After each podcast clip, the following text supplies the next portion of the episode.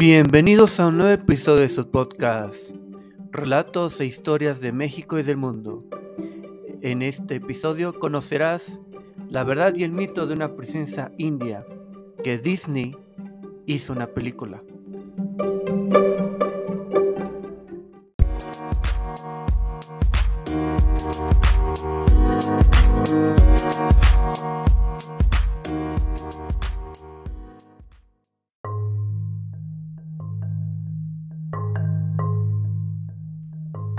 Verdad y mito de una princesa india, Pocahontas.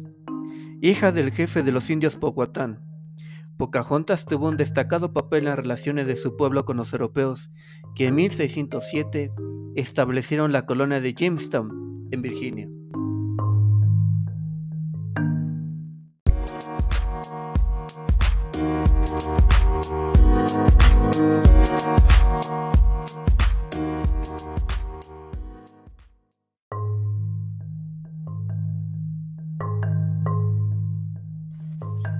Conocida por muchos nombres, Matuaca, Amonote, Rebeca, la mujer poguatana recordada hoy como Pocahontas, apenas vivió dos décadas, pero su acción se extendió desde Huerocomoco, en actual Virginia, Estados Unidos, hasta Gran Bretaña, donde está enterrada.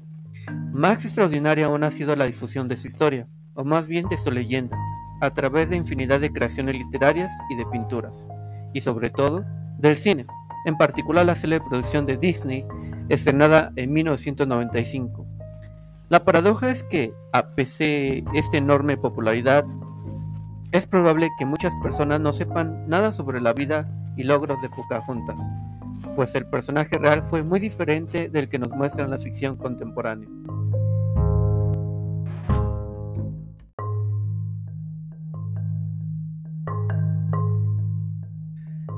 Nacida hacia 1595, Pocahontas pertenecía por vía paterna al pueblo Pamunkey, miembro destacado de la Confederación Powhatan, una agrupación de una treintena de pueblos o naciones que a su vez formaban parte del grupo lingüístico algonquino. El propio padre de Pocahontas, Wangsena Cha, conocido también como Powhatan, fue líder de la confederación, lo que hizo que la joven fuera considerada una princesa por los europeos llegados a Norteamérica. El cono inglés John Smith, en su Historia General de Virginia y Nueva Inglaterra, escrita en 1624, hablaba de Pocahontas con el lenguaje reservado para la nobleza. Cuando ella visitó el asentamiento de Jamestown para llevarles comida, iba acompañada de su séquito, y durante su estancia en Inglaterra fue reconocida como Lady Rebecca. Sin embargo, esta calificación dista de corresponderle con la realidad de la organización social y política de los pueblos indoamericanos.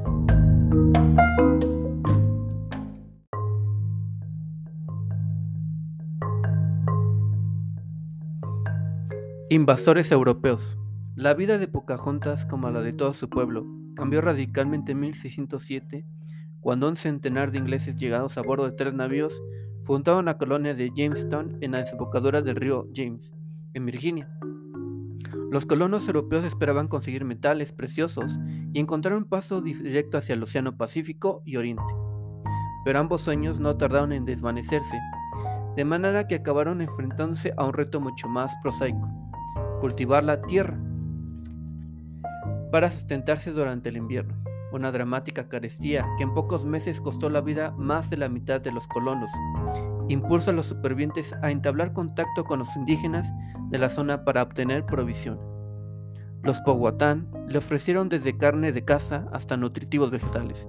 A cambio, mostraron especial interés por obtener cobre, un metal que se empleaba en la elaboración de útiles para diversas tareas, como la caza, y cuyo suministro habían despendido una tribu vecina con la que estaban en conflicto. La llegada de productos europeos era una buena manera de diversificar sus redes comerciales y no depender económicamente de sus adversarios. En este sentido, puede decirse que los colonos virginianos y los Powhatan tenían motivos parecidos y mutuamente beneficiosos para establecer, aunque fuera cautelosamente, relaciones comerciales. Pocahontas entró en contacto con los europeos en este contexto como hija del gran jefe Powhatan, solía tratar a los colonos que querían instalarse en el territorio de su pueblo. Las fuentes europeas presentaban a Pocahontas repartiendo alimentos a los colonos que se quedaban sin comida, lo que afianzó su leyenda de mujer bondadosa y caritativa, emblema de los valores que posteriormente los estadounidenses considerarían esenciales en su sentimiento de identidad nacional compartida.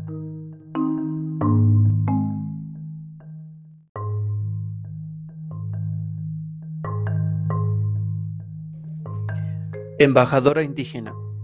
La realidad era muy distinta. La autoridad de las mujeres sobre los alimentos no fue bien comprendida por los ingleses, que insistían en solicitarlos a los Powhatan equivocados. Las mujeres de la sociedad Powhatan, con muchos grupos matriarcales, tenían roles destacados. Solo se emparejaban con individuos capaces de mostrar su valía, un hombre incapaz de abastecer por sí solo. Por ejemplo, jamás sería aceptable para una mujer Powhatan Aparte de cultivar y preparar los alimentos, cuidar de los niños y elaborar herramientas y seres domésticos, incluida la ropa, las mujeres, gracias a su natural fortaleza física, también constituían las casas comunales que albergaban al grupo y surcaban los marismos con canoas.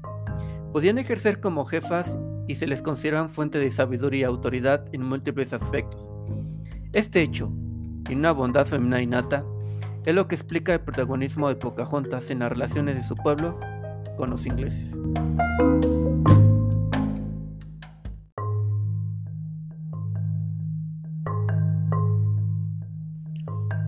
Los Powhatan esperan reciprocidad por parte de los europeos, pero estos incumplieron su parte del trato. Aunque se quedaban con la comida que les ofrecían, se negaban a ofrecerles un suministro de estable de cobre.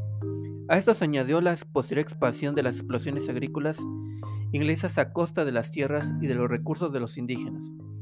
Todo ello originó una espiral de conflictos y condujo a décadas de fracasos por parte de los europeos en el intento de crear una colonia sostenible y resistente. Pocahontas no solo fue testigo del deterioro de las relaciones entre su pueblo y los colonos, sino que también participó en la parte Powhatan del trato. Acompañó a su padre en dos peligrosas misiones pacíficas para defender los intereses de su gente, y cuando los Powhatan marcharon a la guerra contra los recién llegados entre 1610 y 1614, ella misma empuñó las armas y saqueó asentamientos ingleses. De igual modo que en otras ocasiones entregó a los colonos los productos que les habían prometido a los Powhatan.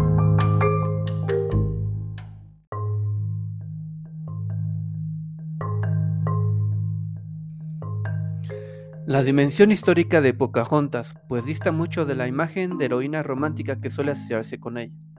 Resulta evidente que los Powhatan valoraban a la hija de Guanaseca y confiaban en ella, ya que se le encargaron las negociaciones por la liberación de prisioneros y el mantenimiento de las relaciones entre su pueblo y los colonos, mediante reparte de alimentos. Es probable que esta actuación de Pocahontas tenga relación con un episodio central de su vida o de su leyenda. A finales de 1607, el líder de la colonia, John Smith, fue capturado por los Powhatan y según el mismo relato, Pocahontas lo salvó cuando iba a ser ejecutado por su padre. En realidad, esa dramática histórica podría entenderse con el contexto del ritual Powhatan de aceptación de Smith como hermano y aliado. Más que su salvadora, Pocahontas habría sido su guía cultural en la ceremonia Powhatan de aceptación de extraños.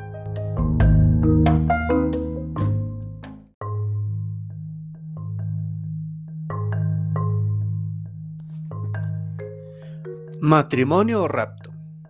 Ya hemos dicho que Pocahontas fue testigo y partícipe de la guerra abierta que su pueblo y los colonos mantuvieron entre 1610 y 1614. Como intermediaria entre ambos, Pocahontas participó en la defensa de los términos del acuerdo comercial entre los Powhatan y los ingleses. Fue justamente el desempeño de esta función lo que dio lugar al famoso episodio del matrimonio de Pocahontas con George Rolfe, uno de los principales colonos de Jamestown, en 1613. Un enlace que en la visión tradicional de los orígenes de Estados Unidos simbolizaría el reencuentro y la fusión entre europeos e indígenas, pero que puede verse de una manera diferente desde la perspectiva indígena.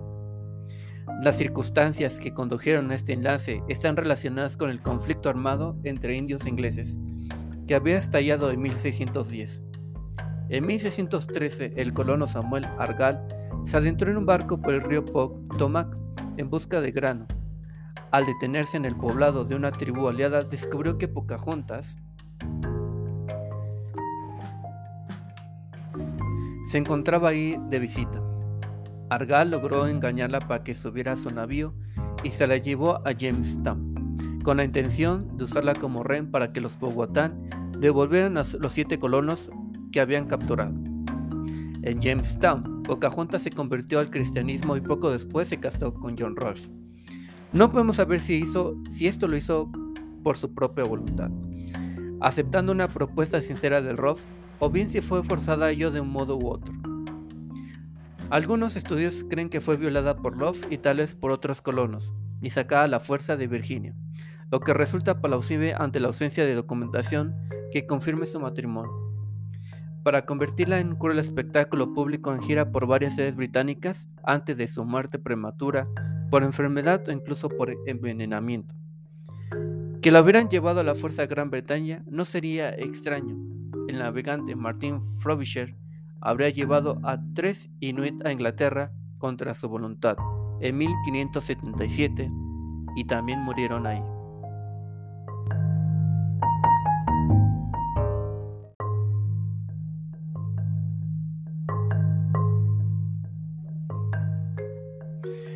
El viaje a Inglaterra. En cualquier caso, se deben considerar los beneficios de la unión formal de la hija de un gran jefe con un colono inglés. Aportaría a los Powhatan. Ya se hubiera casado por propia voluntad, por afecto, por sentido del deber. El matrimonio de Pocahontas con Rolfe debe entenderse en un contexto muy concreto, el de cumplir su deber para con su pueblo.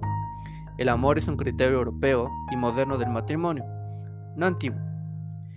Y el componente romántico del mito de Pocahontas ha surgido en los últimos dos siglos. Como la muchacha bien sabía, su matrimonio reforzaría las obligaciones que ambos pueblos habían pactado en cuanto a las relaciones comerciales y respeto a la soberanía territorial. No es casualidad, por tanto, que su unión se conociera como la Paz de Pocahontas. Fruto de su matrimonio con Rolf, Pocahontas tuvo un hijo en 1615 y luego marchó a Inglaterra junto a su marido. Allí visitó diversas ciudades asistiendo a recepciones y funciones teatrales, convertida en un espectáculo para el público británico. Durante 1616, en las gacetas inglesas abundaron los artículos sobre su persona y sus actividades, además de dibujos y grabados con su imagen. Es muy elocuente que no existieran artículos sobre el Roth ni el hijo de ambos. Thomas, el exotismo de Pocahontas como princesa india o salvaje, casada con un pueblo asombraba y escandalizaba a aquellos quienes se la relacionaban. La compañía de Virginia aprovechó esta notoriedad para enfatizar los progresos alcanzados en la civilización de los pueblos indígenas que poblaban los territorios que proyectaba colonizar. Pocahontas se convirtió en el gran emblema de una colonización prometedora, igual que su matrimonio con el colono John Rolfe, y su hijo fueron símbolo del éxito de la colonización inglesa. Por su parte, ella siguió actuando en beneficio de su gente, aunque trataba con ingleses que la consideran una rareza. No dejaba de recordar sus obligaciones a quienes ella creía y que tenían algún poder sobre la colonia virginiana. John Smith recordaba que, cuando la encontró en una recepción en Plymouth, Pocahontas le afeó las promesas rotas por los colonos y le rogó que obligara a su pueblo a cumplir los acuerdos aunque no existe documentación de sus encuentros con el rey Jacobo, con quien se vio en dos ocasiones, cabe pensar que Pocahontas le planteó las mismas cuestiones. ¿Acaso su matrimonio y aquel viaje fueron el resultado de un encargo? ¿Puede que Pocahontas hubiera recibido de su padre la misión de moldear las relaciones internacionales de su pueblo?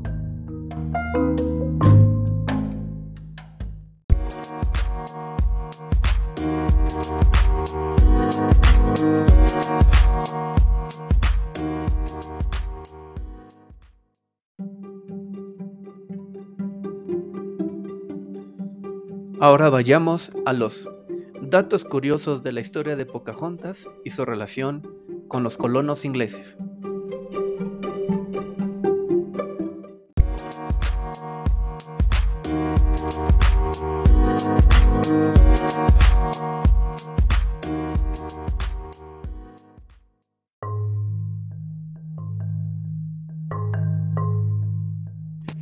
Llegan los extranjeros.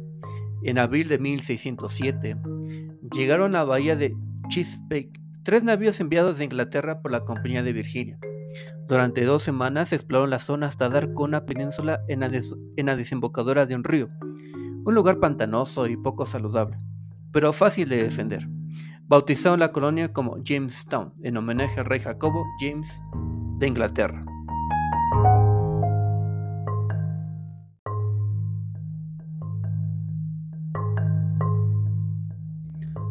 Una cuadrilla de obreros. Huerobocomoco, el lugar del jefe, estaba situado en un terreno elevado, protegido del río por un pequeño acantilado de algo menos de 8 metros de altura. Ocupaba una superficie de, de 0 a 4 y tenía aproximadamente 60 habitantes que dormían en unas cabañas características, llamadas Yihacán. Mientras los hombres se dedicaban a la pesca, la caza y la guerra, las mujeres cultivaban la tierra y se ocupaban de los niños y cocinaban. El poblado contaba con una hora ceremonial en la que se encontraba la residencia de Powhatan.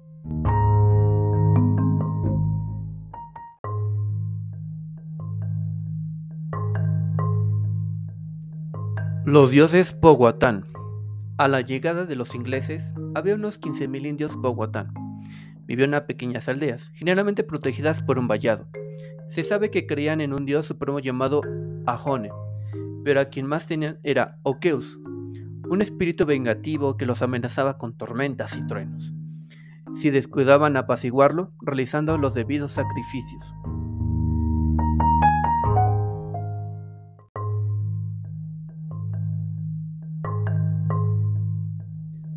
El bautismo de Pocahontas. En el Capitolio de Washington puede verse un óleo grande de grandes dimensiones, titulado El bautismo de Pocahontas, realizado por el pintor virginado John Gatsby Chapman en 1840. En un edificio de arquitectura senatorial, Pocahontas aparece arrodillada ante una pila bautismal, vestida de blanco rodeada de legisladores y colonos, además de su hermano y otros miembros de su familia. En el cuadro, Pocahontas es representada con los rasgos blanqueados y con un vestido blanco que en Occidente se asocia a la pureza, la juventud y el papel de princesa. La obra de Chapman forma parte de una serie de pinturas conservadas en el Capitolio que ilustran el mito fundacional de Estados Unidos. En este sentido, el bautismo de Pocahontas representa la propagación del cristianismo por Norteamérica y por tanto la conquista espiritual a los indios, por los europeos y el derecho de estos últimos sobre las tierras colonizadas.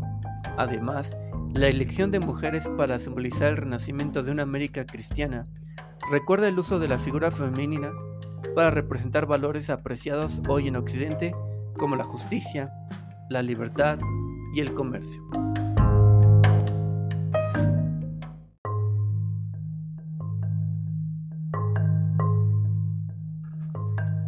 Malinche y Sacagüea Pocahontas no fue la única mujer indígena cuya historia se distorsionó y adquirió tintes románticos en beneficio de los colonizadores europeos. Entre ellas se encuentra Malinali o Malinche, que estuvo junto a Hernán Cortés durante la conquista de México, y Sacagawea, una india sojone que acompañó a Lewis Clark en su expedición de este a oeste de Estados Unidos de 1804 a 1806.